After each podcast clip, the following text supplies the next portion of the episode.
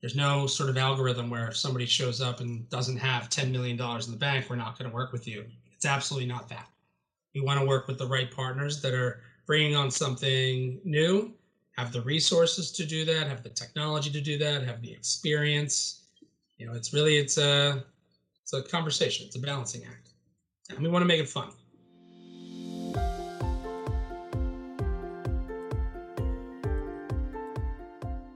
So I'm pleased today to be here with Mike Cavanaugh. He is the Vice President of InsurTech Growth at Boost. Welcome, Mike. Thanks for having me. You know, Mike, Boost is an interesting organization.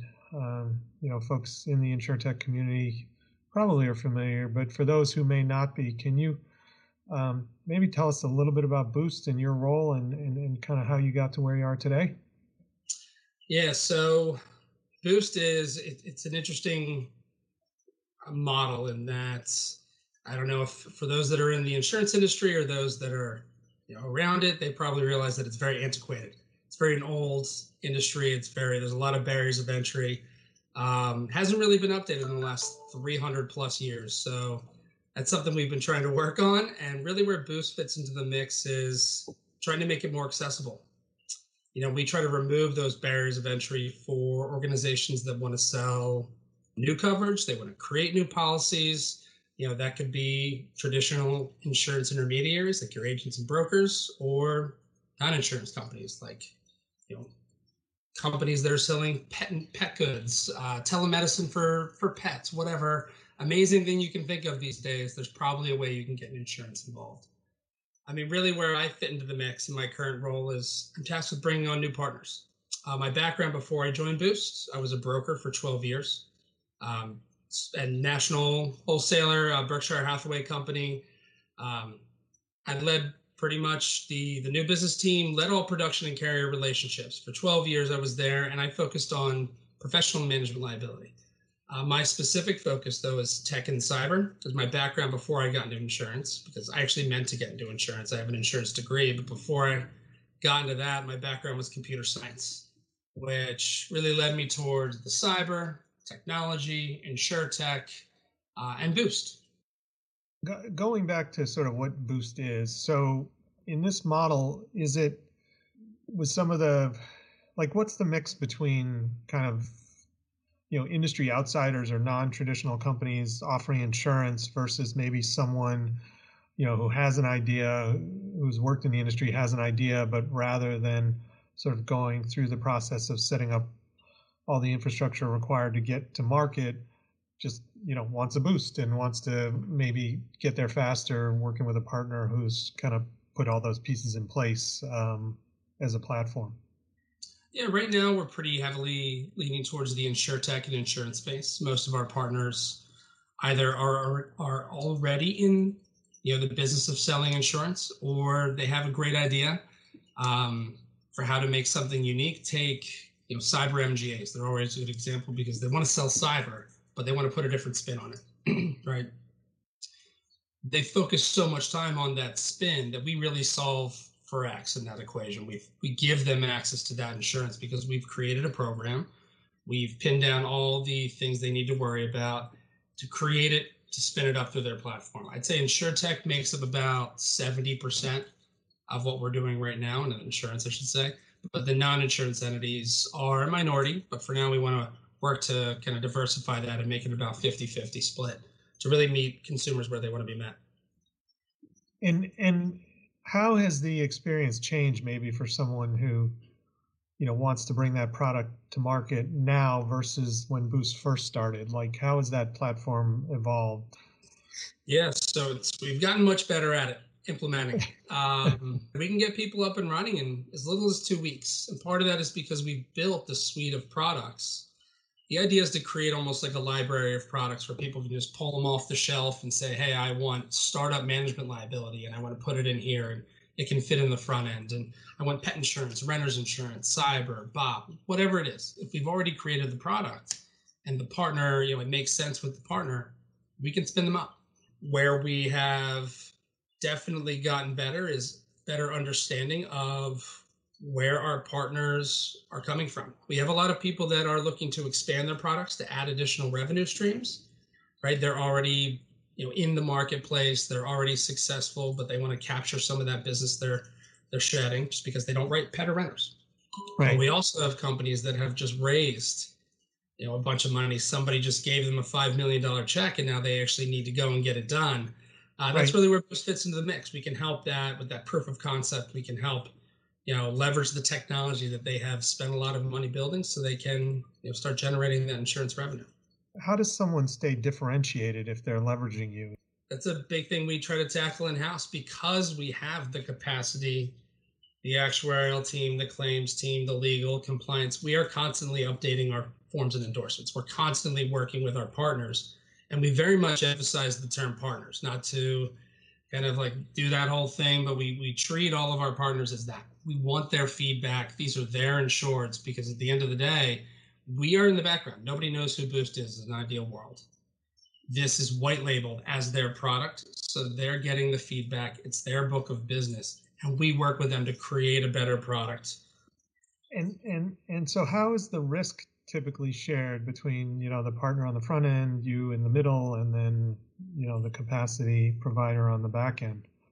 So yeah, I mean the reinsurers we work with State National as our fronting carrier right now. We have a couple other different relationships, but the tri- primary front is State National.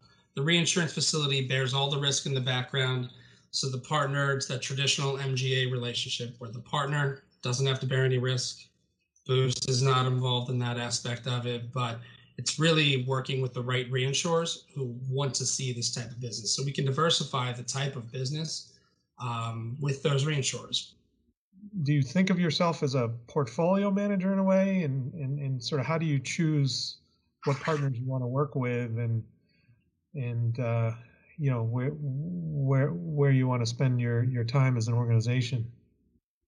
Yeah i mean we focus on working with the partners that have a good idea right? It's somebody who has a good idea somebody who has that plan of action to go out there and you know look at the industry from a different angle. Um, we don't really consider them to be like a, a, portfolio company. We look at them as just a partner that we work with to really kind of help them grow their business. It would it would seem like from from kind of where where you sit, you you might be able to observe some of the trends in the industry, or you know maybe where people are uh, focusing attention. So, are there any things in particular as as we're kind of uh, you know stepping into 2022 here that that you see as, as particular trends for this year? Yeah, I think the the name of the game is becoming embedded, right? I mean, the idea is that, and there's a lot of companies out there that have been tech forward for a long time. And the most, for the most part, they're just digital agencies, right? Digital brokers, and they've moved something that was you know, your your brother-in-law had a shop around the corner, had access to some other carriers, moved it online. They have an app, basically again bringing the world towards that mix and being accepted of that product. Now what we're seeing is a move towards an embedded platform, whether that is with an insurance company that has a chatbot uh, says, "Hey, by the way, I know you're here for auto and homeowners. Do you want renters? Fill in your name and address. Boom, here's your renter's quote." Finding different ways and automation involved into the distribution. So I, in a previous episode, I had Andy Rear on, who you know started uh, Digital Partners for for Munich, and and so how might you compare and contrast what you guys do versus what you know their approach was, or others maybe who you know have an incubator model or you know an accelerator model or something like that. Yeah, I think I think what makes us different is that we are full stack right? We don't bear any of the risk, so I won't say full 95% stack, if you will. So we have a lot of competitors that might say, all right, here's the Chubb product and here's our platform. Oh, you want the Chubb product? Let's yeah, let's mix it in there. Or hey, oh, you want to create a product? You have to go out and get your own capacity. Like it's it's a little bit of everything. You know, people are doing attacking it from different angles. I think Boost is the first one to make it very much that insurance as a service where we handle all aspects of it. And, and and in terms of that, you know, 90 that platform that does cover 95%, how have you guys decided what, you know, what you build versus what you buy and how you integrate all that together so it is seamless in the way you describe. We always default to build. Really, that's really where we come into the mix. Um, we have built everything. All the technology is ours. We own every line of code. The products are ours. Um, that allows us some freedom and a better understanding of what it is we are actually selling. Maybe just in the last couple of minutes that, that we have, you could elaborate on your decision making process a little bit or provide some advice to folks who are you know seeing the innovation but but but you know maybe are wondering should I take the leap or what might be the best way to to approach it? It's a big decision. I think the I have luckily I had a lot of friends because I did focus on the cyberspace and that was one of the first types of products to go InsurTech on the commercial side. I talked to a lot of people, right? And the general consensus was like it's really rewarding. You get to see some really cool stuff, some unique things, different angles, bring in, you know, thought process from different industries. Um, and it really led me to take the leap because I valued that. Was, I just talked to some friends and I got their opinion, and the general consensus was, "Hey, man, why not?" Yeah, no, and I think I try to. I also try to tell people, you know, people think of the risk of making a move. You know, I think with the way the industry is trending, in the world in general, with digitization, you know, you need to think of the risk of not making the leap. The point about making that leap is something that I try to share with a lot of uh, people, a lot of younger people that I meet. I'm very much involved in like St. Joe's University and Lloyd's of London brings me in to talk to some of their younger brokers and that kind of stuff. That's the general sentiment. It's a great point that you made. It's a great point that people should hear that you know there are these opportunities for alternative entries into the industry. I think it's a great industry. It's always going to be growing.